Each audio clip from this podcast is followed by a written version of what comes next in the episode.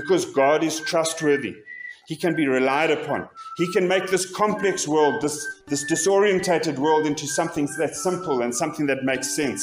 He gives us plan and purpose. He makes our lives meaningful. And we find all of that in His Word. Hey everyone, welcome to uh, our service on Sunday, the 23rd of January. And uh, fantastic news, we are back in the chapel today. Um, so good to see everyone's friendly faces. Um, we will be led today by Linda Darthwaite, and the message, which is a really awesome one, is from Nigel Huff. I hope you all enjoy. And uh, welcome back. Lovely to be together again and sing praises to our Lord. I'm just going to start by reading Psalm 100, which is familiar to, to us. Shout for joy to the Lord, all the earth. Worship the Lord with gladness. Come before him with joyful songs. Know that the Lord is good. It is he who made us, and we are his. We are his people and the sheep of his pasture.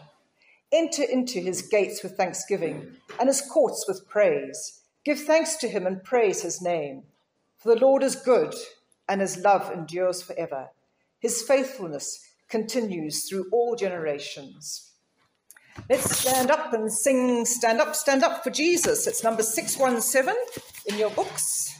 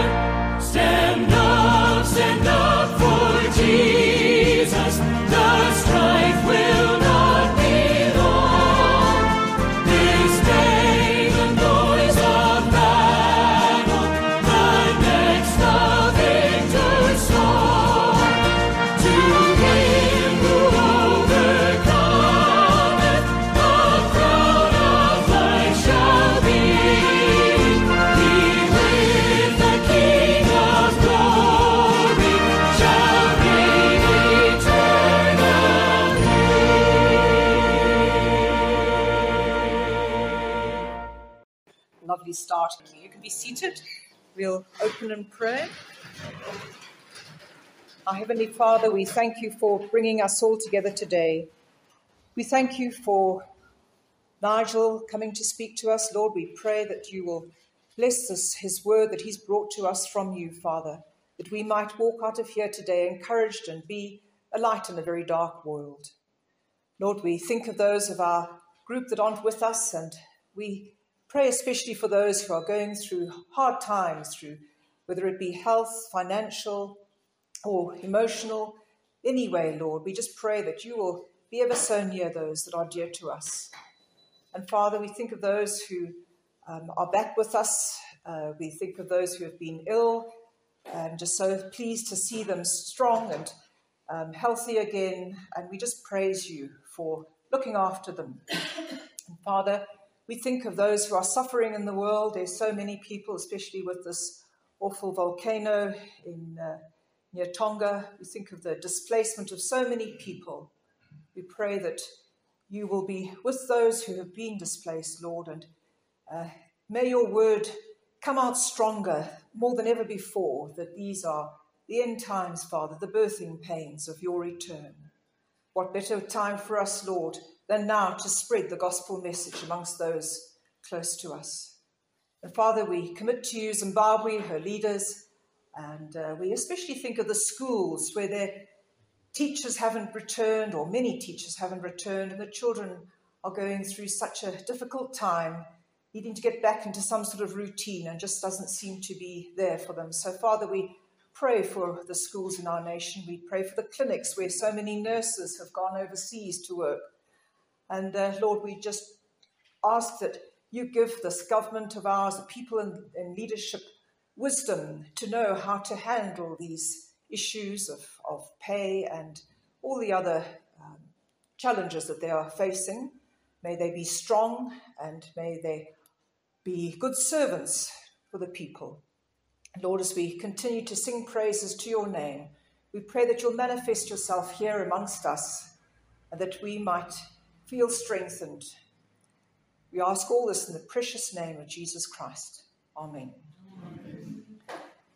We're going to, um, I know that you need to stand. It's a lovely way of getting the music out of you because when you sit, it's inclined to be squashed down there. So we're going to sing number 664 The Spirit Lives to Set Us Free. Number 664.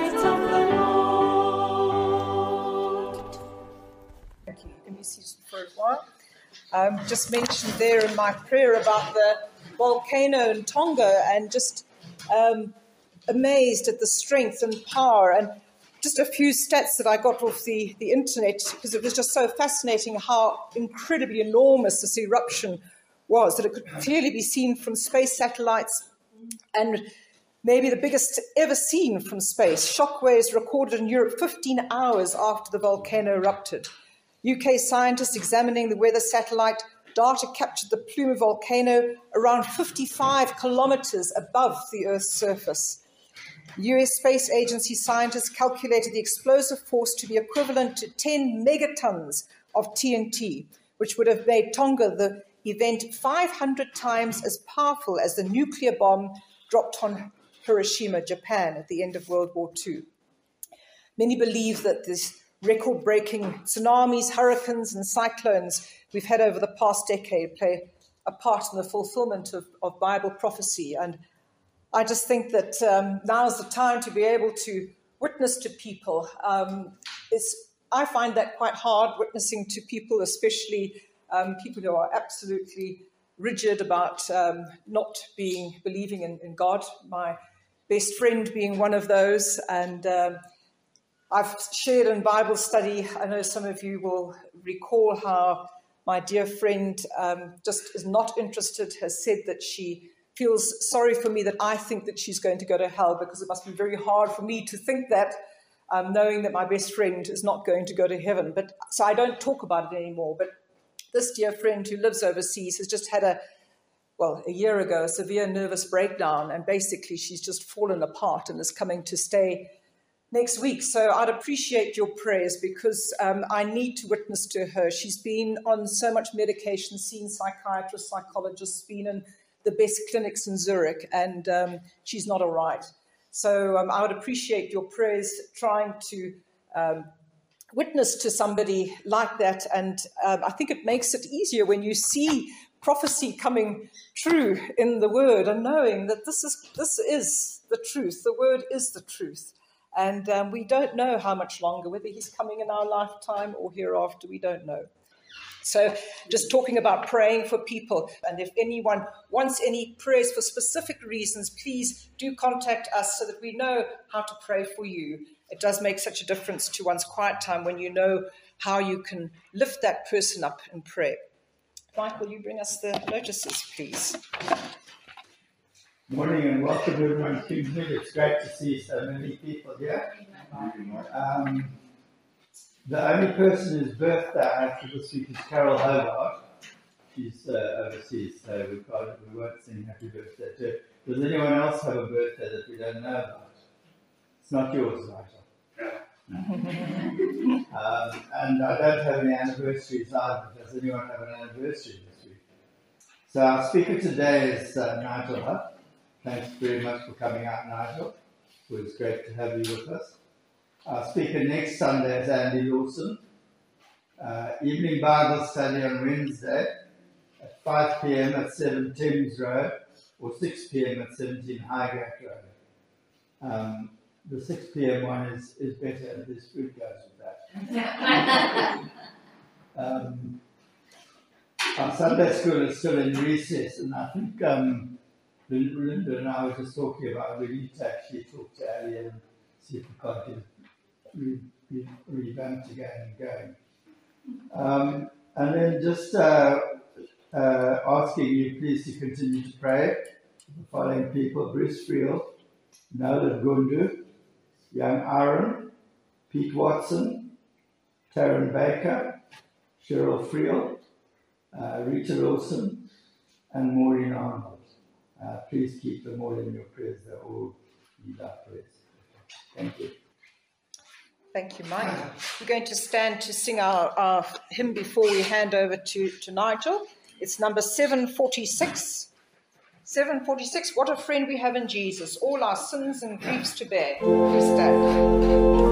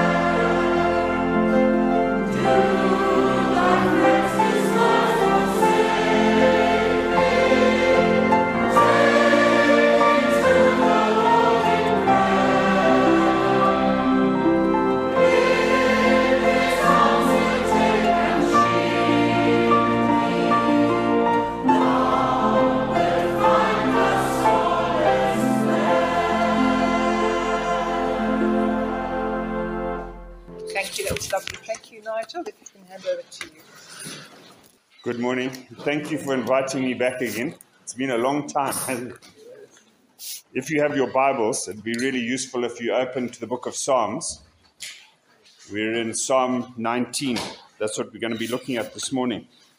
Before we even begin, let me start by saying two things. The first is this is that the word of God has great power. It has power to change us from within. I've been preaching for a long time. I've come here many times. I bet you there's not one person here who would even remember one of the sermons that I've preached. Over, and I don't blame you because I can't even remember them myself. But what is interesting over this period of time is that often people come to me, people come up to me and they say, You know, I remember you preaching at such and such a time, and the Lord spoke to me. And that's the truth of it all is that the Lord speaks to us through his word. So my job when I come here is that I present God's word to you. Now you might say to yourself, well, why do you need to? Because it's in front of us. And the reason is, because I've been studying it a long time, and hopefully God gives some of us gifts where he can open up his word. But I can't say things that are in his word or make up things that are in his word. You can follow his word. You can see if what I'm saying is true. You can go and check up on it. If I reference something else, you can check on those things. And you should do those things. And this should be the starting point for you to really dig into God's word. So when I come in Psalm 19, I would hope that you would go home and that you would look at it deeply. It's a well known psalm. All of you know it, I'm sure, very well. Now, what it does talk about is God's inspired word. That's what comes up in Psalm 19. So it starts off with this magnificent declaration the heavens declare the glory of God. But it seems like that's not enough. We don't see enough of God unless we go into His Word. And it gives us His Word as authoritative. What we've been singing about all morning is about Jesus. And God's Word is all about Jesus. If you know the Old Testament well, you'll know that the Old Testament looks forward to Jesus. I say this every time I come here, but it looks forward to Jesus. It predicts Jesus. It's anticipating Jesus. The Gospels tell us about Jesus about everything that he did. The Acts of the Apostles, they preach Jesus. The epistles explain Jesus. And then Revelation anticipates his second coming when he'll come in glory to judge all the world. That moment that we've been all waiting for. And we don't know when that is. But we're told that it will happen. So the whole book is about Jesus. Now, Jesus comes into the world to save people. It's about salvation. And that's the last thing I want to say to you this morning before we start on Psalm 19 is that in, in being saved, there's an historical event for a Christian that they were saved. I think I've said it to you before. There's a, a current event that we're being saved. There's a future event that we will be saved. At a point in the past, if you believe in Jesus Christ, you came to Him, you acknowledged that you'd rebelled against Him, that you'd turned your back on Him, you appealed to Him for help, and you believed in Him as revealed in his word.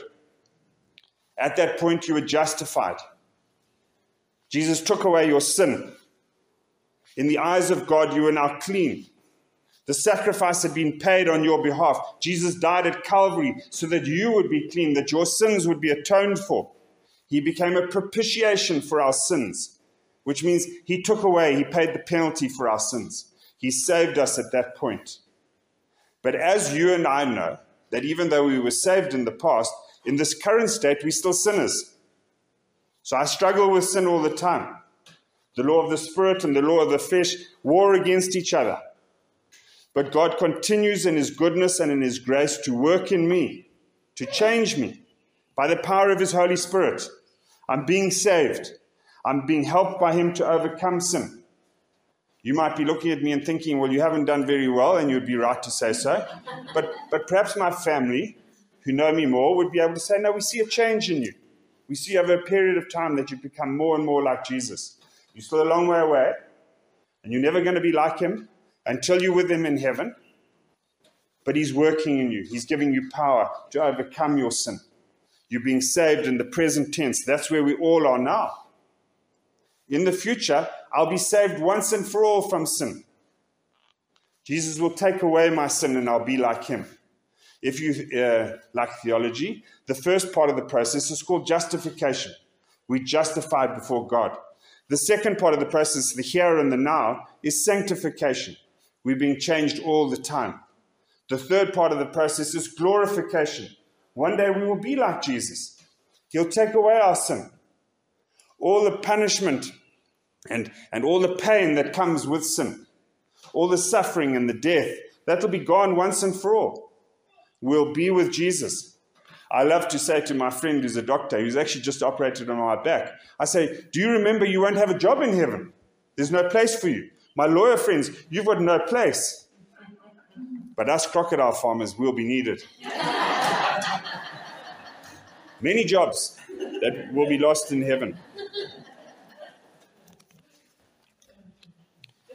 So if you'll turn to Psalm 19, I know you all know it, but it's a beautiful psalm written by David. The heavens declare the glory of God, the skies proclaim the work of his hands. Day after day they pour forth speech, night after night they display knowledge. There is no speech or language where their voice is not heard. Their voice goes out into all the earth, their words to the end of the world. In the heavens he has pitched a tent for the sun which is like a bridegroom coming forth from his pavilion, like a champion rejoicing to run his course. It rises at one end of the heavens, it makes its circuit to the other. Nothing is hidden from its heat. The law of the Lord is perfect, reviving the soul. The statutes of the Lord are trustworthy, making wise the simple. The precepts of the Lord are right, giving joy to the heart. The commands of the Lord are radiant, giving light to the eyes. The fear of the Lord is pure, enduring forever. The ordinances of the Lord are sure and altogether righteous. They are more precious than gold, than much pure gold. They are sweeter than honey, than honey from the comb. By them is your servant warned. In keeping them there is great reward. Who can discern my errors? Forgive my hidden faults.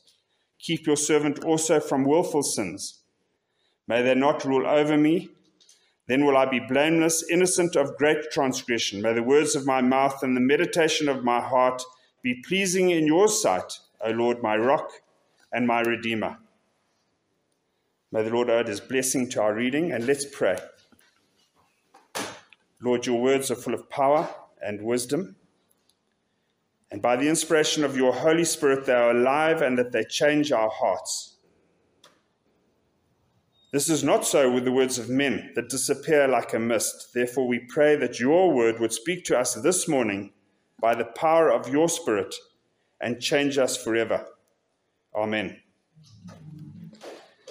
I don't know if you noticed while we were reading the psalm that you could split it into three parts. It starts off where we look at the heavens and we look at creation. And then the second part is where we look at the Torah or the law or the, the word of God. And then the th- third part is we look at ourselves and we look inside of our own hearts. So if you don't remember much this morning, I'd be asking you that you would look up. Look up at creation. See God in creation. Then I'd be calling on you to look down. Look down at God's word. Look at the Torah and look into it. And then finally look in.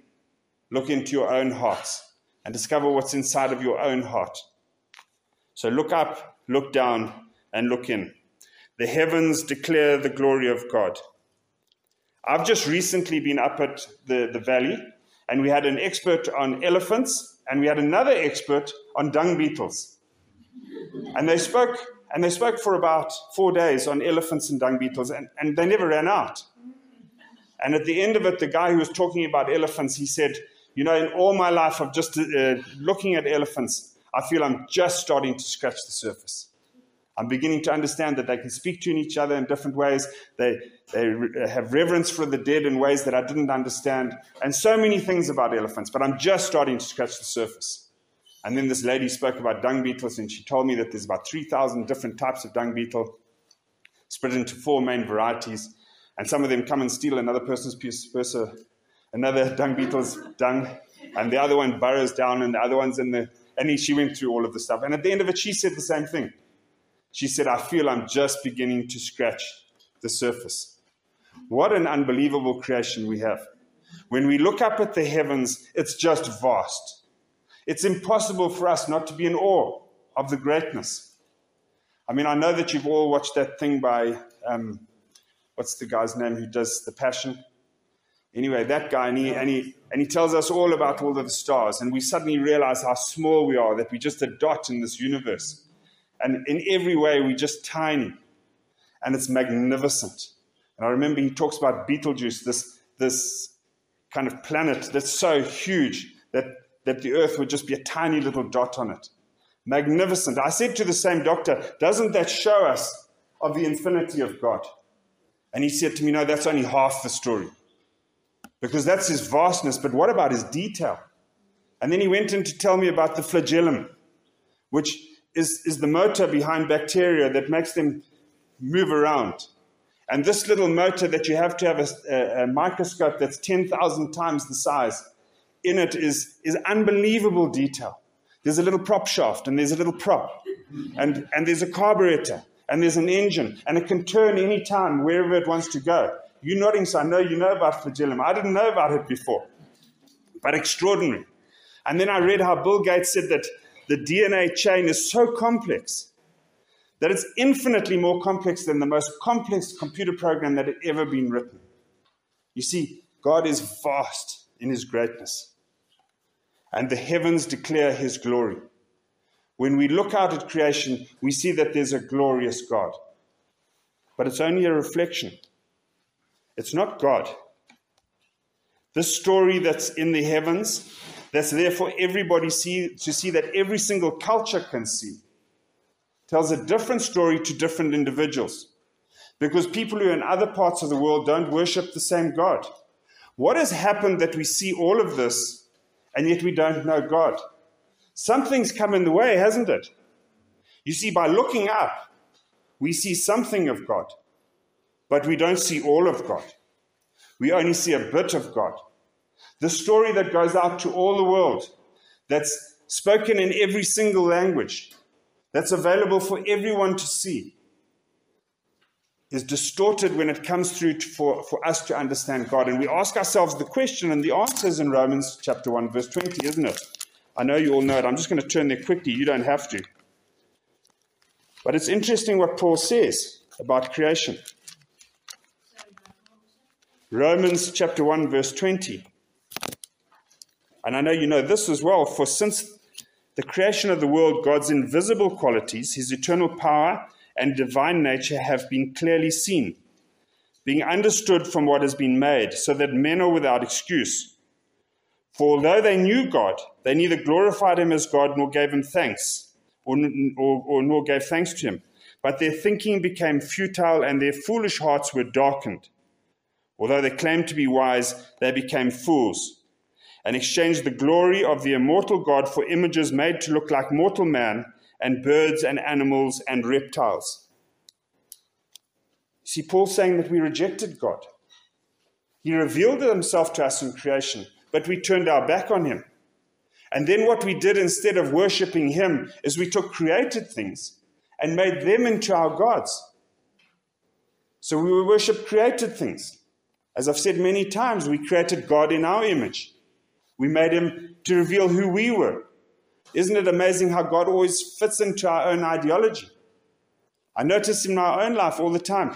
God makes allowances for certain things in my life where I know that I've got weaknesses, but He's very judgmental on other things where you've got weaknesses. So, like I've said to you, I judge you by your actions, I judge myself by my motives. I create God in my own image. That's what I do. And so, so what has happened is, is that all of God that we see in creation is distorted. And it's distorted because we've rebelled against Him and we've turned our back on Him. So we cannot see. We cannot see God for exactly who He is. And so, in looking up, we do not see all of God. And that's why He's given us His word so that we look down and we look into His word. I find it very interesting that in the psalm, at the beginning of the psalm, the word that's used for God is the word El, the Greek word El, E L, the same way that we would say El Shaddai or Elohim. It's the generic word for God. It's almost like saying the guy who's upstairs. It's not the personal word for God, it's kind of an abstract God. And so we say the heavens declare the glory of El, of God, abstract God. But now, when we come to looking down into His Word, the word for God changes. It changes to Yahweh, the personal God, the God who's involved in your life, the God who can be known. We go back to Moses with the burning bush when he says, Well, who are you? And he says, I am that I am. You can't compare me to anything else. I'm God. I'm the beginning and the end, the Alpha and the Omega. I know all things. I'm all wise and I'm all powerful. You cannot see me and live. This is Yahweh, the holy God. We converted, uh, uh, converted into Jehovah or into Lord. But you need to know that there's been a change. There needs to be more for you to know the personal God than just looking out at creation. I have my friends who say to me, No, well, I go and talk to God in nature. Well, what God are you speaking to? Are you speaking to an elephant? You see, I agree with my friend that there's something that happens in my soul when I see creation, but it doesn't reveal Yahweh to me. If I want to find Yahweh, I go into His Word. That's where I find Yahweh. I find all about Him. So we call it in theology um, um, general revelation, which is when we see the creation, and specific revelation, which is in God's Word, where He tells us exactly what God is. This is His love letter to us so that we would understand Him. So we go from that part in the, in the psalm where we're talking about the heavens to the specific part where we're talking about his word. And the word that's used here, the law of the Lord is perfect, is the word Torah. You need to know what that word means because it's used six times in a row from there. It's, it's different, uh, slightly different, and it says law, statutes, precepts, commands, fear, ordinances, but it's called a parallelism in, in scriptures. It's the same concept, but given from a different angle so that we'd have greater understanding. But it's referring to the Torah. Now, for you and I, most of the time with, with the Torah, we think of the law. So we'd be thinking of the Ten Commandments. Or maybe we're thinking of the civil law. But that's not what it means. It means God's revealed will for all of life, for you and for me. So He's showing us what we need to know about Him and about ourselves so that we might have productive and joyous and fruitful lives. What we would call the scriptures. So he's saying, in the scriptures, we will find these things. General revelation is not going to show us exactly who God is. Specific revelation will show us exactly who God is. The law of the Lord is perfect, reviving the soul. So we have these six names for the Torah. Then we have I think it's adjectives that that um, is ad- adjective a describing word. Yeah. So we have six adjectives, and then we have um, six things that they do. Is that a verb? Is that a doing word? Okay. So sorry about that. I'm not an English person. I'm a crocodile farmer. So so we have we have six names for the Torah, uh, six doing words. Is that right? Six describing words, six doing words. The law of the Lord is perfect, reviving or converting the soul. Let me just look at that quickly for you. So I've told you what the Torah is. The word perfect, a better word would be complete. It's finished. It's everything that's required. And, and the word reviving is the same word as converting or regenerating or saving the soul. So if we want to find the way that we go out of the world and, and we're redeemed, we go to the Torah, to God's word. That's where we find it. The law of the Lord is perfect, reviving or converting the soul. The statutes of the Lord are trustworthy, making wise the simple. As I've said to you this morning, the words that I give to you, I, I come in good spirit. I'm not trying to deceive you, but I'm a person. I come with baggage. My words are not trustworthy. You're right to go in a couple of weeks' time and not remember anything I've said. But you're wrong if you don't remember the words of God in Psalm 19, because the words of God are trustworthy. They're worth remembering, because He can be relied upon. The creator of all of this world, the one who went into the greatness of creation and the detail of creation, is the very one who gives you His word so that you might have the right way of living. You might have a joyous and a prosperous life. As much as we think we might be able to do it without God, we can't because He's the one with the source code. When we lost in our transgressions, when we're blinded by our sin, we don't see those things. It's impossible for your friend. And you can't convert your friend, and I can't convert your friend. Only the Holy Spirit can convert your friend. But the Holy Spirit does work in miraculous ways because He's full of power and full of strength. And that's why we pray. That's why we bring the gospel. Because God is trustworthy. He can be relied upon. He can make this complex world, this, this disorientated world, into something that's simple and something that makes sense. He gives us plan and purpose. He makes our lives meaningful. And we find all of that in His Word, in His Torah. The precepts of the Lord are right, they bring joy to the heart. The place where we find ultimate joy is with God. It's in His Word, it's in His Son.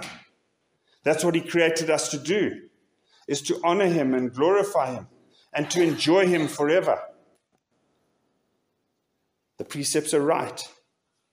There's nothing wrong about them.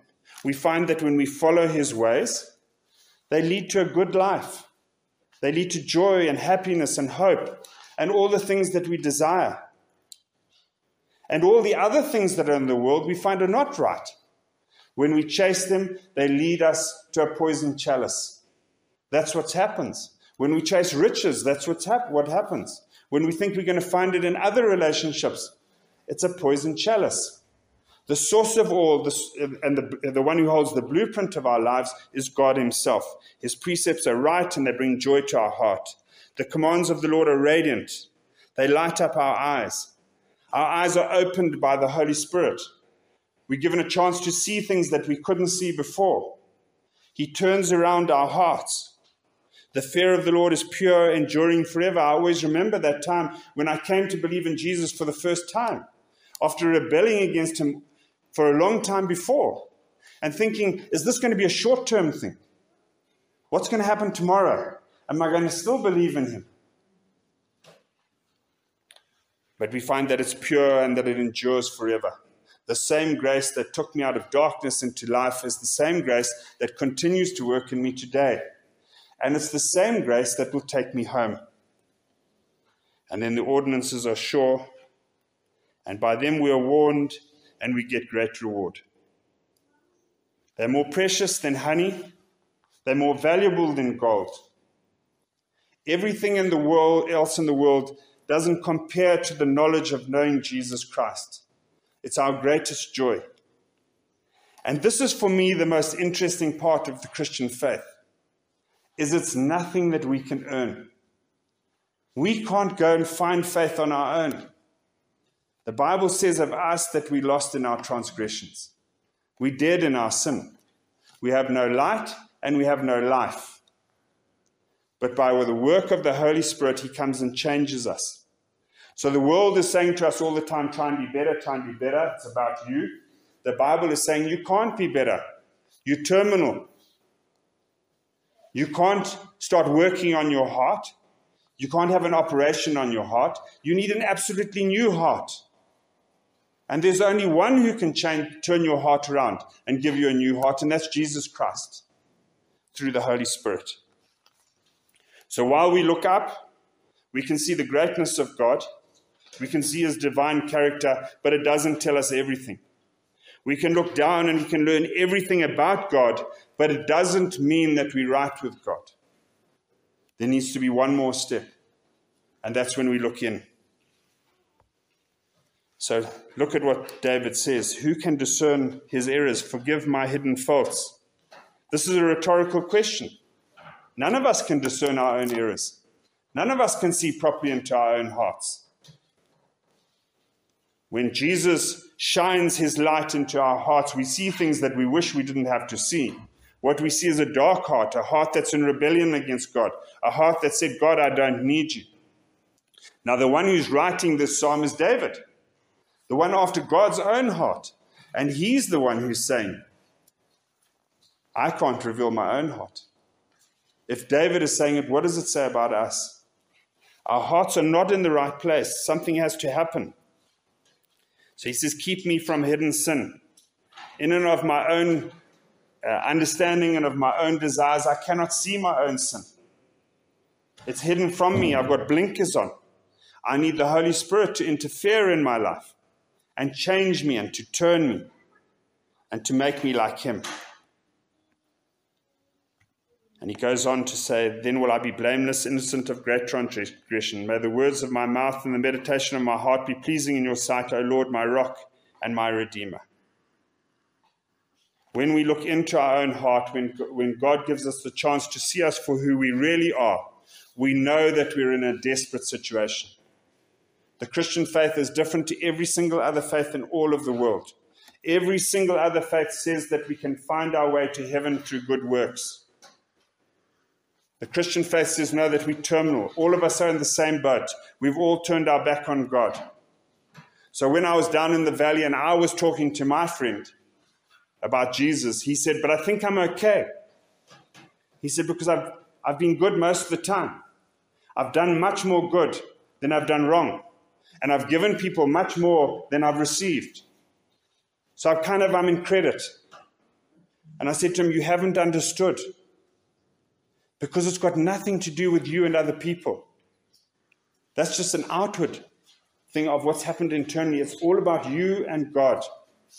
And you see, the Bible is saying is that in your very DNA, you've rebelled against this God.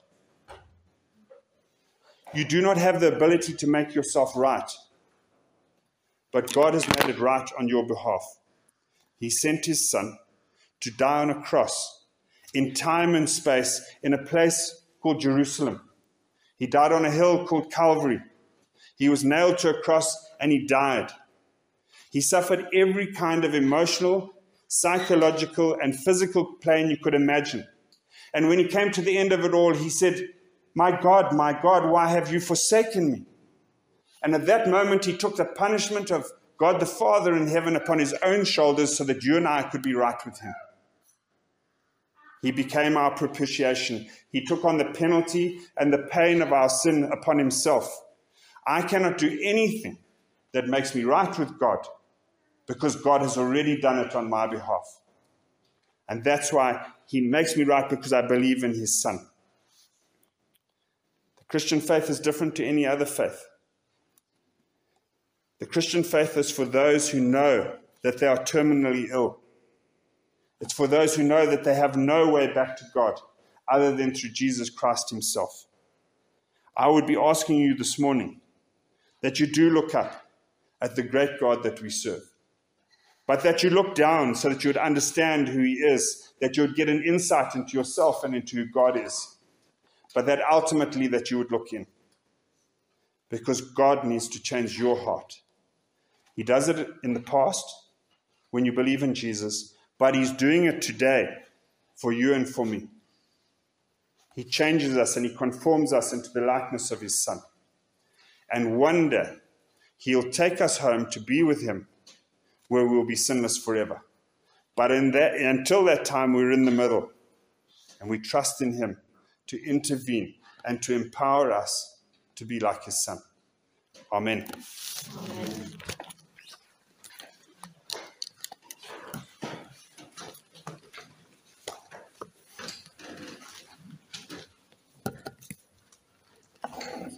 Before we go into communion, we'll sing another hymn.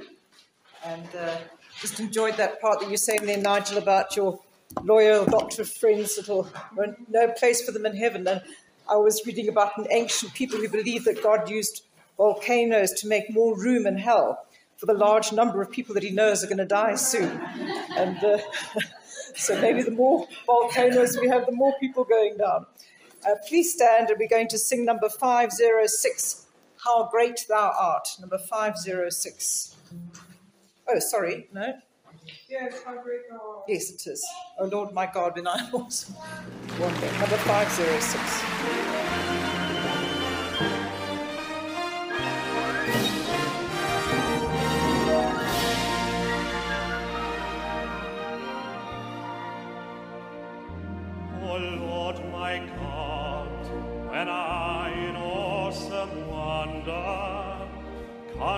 Consider all the works thy hand hath made. I see the stars, I hear the mighty thunder, thy power throughout the universe displayed. Then sings my soul, my Savior God to thee. How great thou art, how great thou art. Then sings my soul, my Savior God to thee. How great thou art.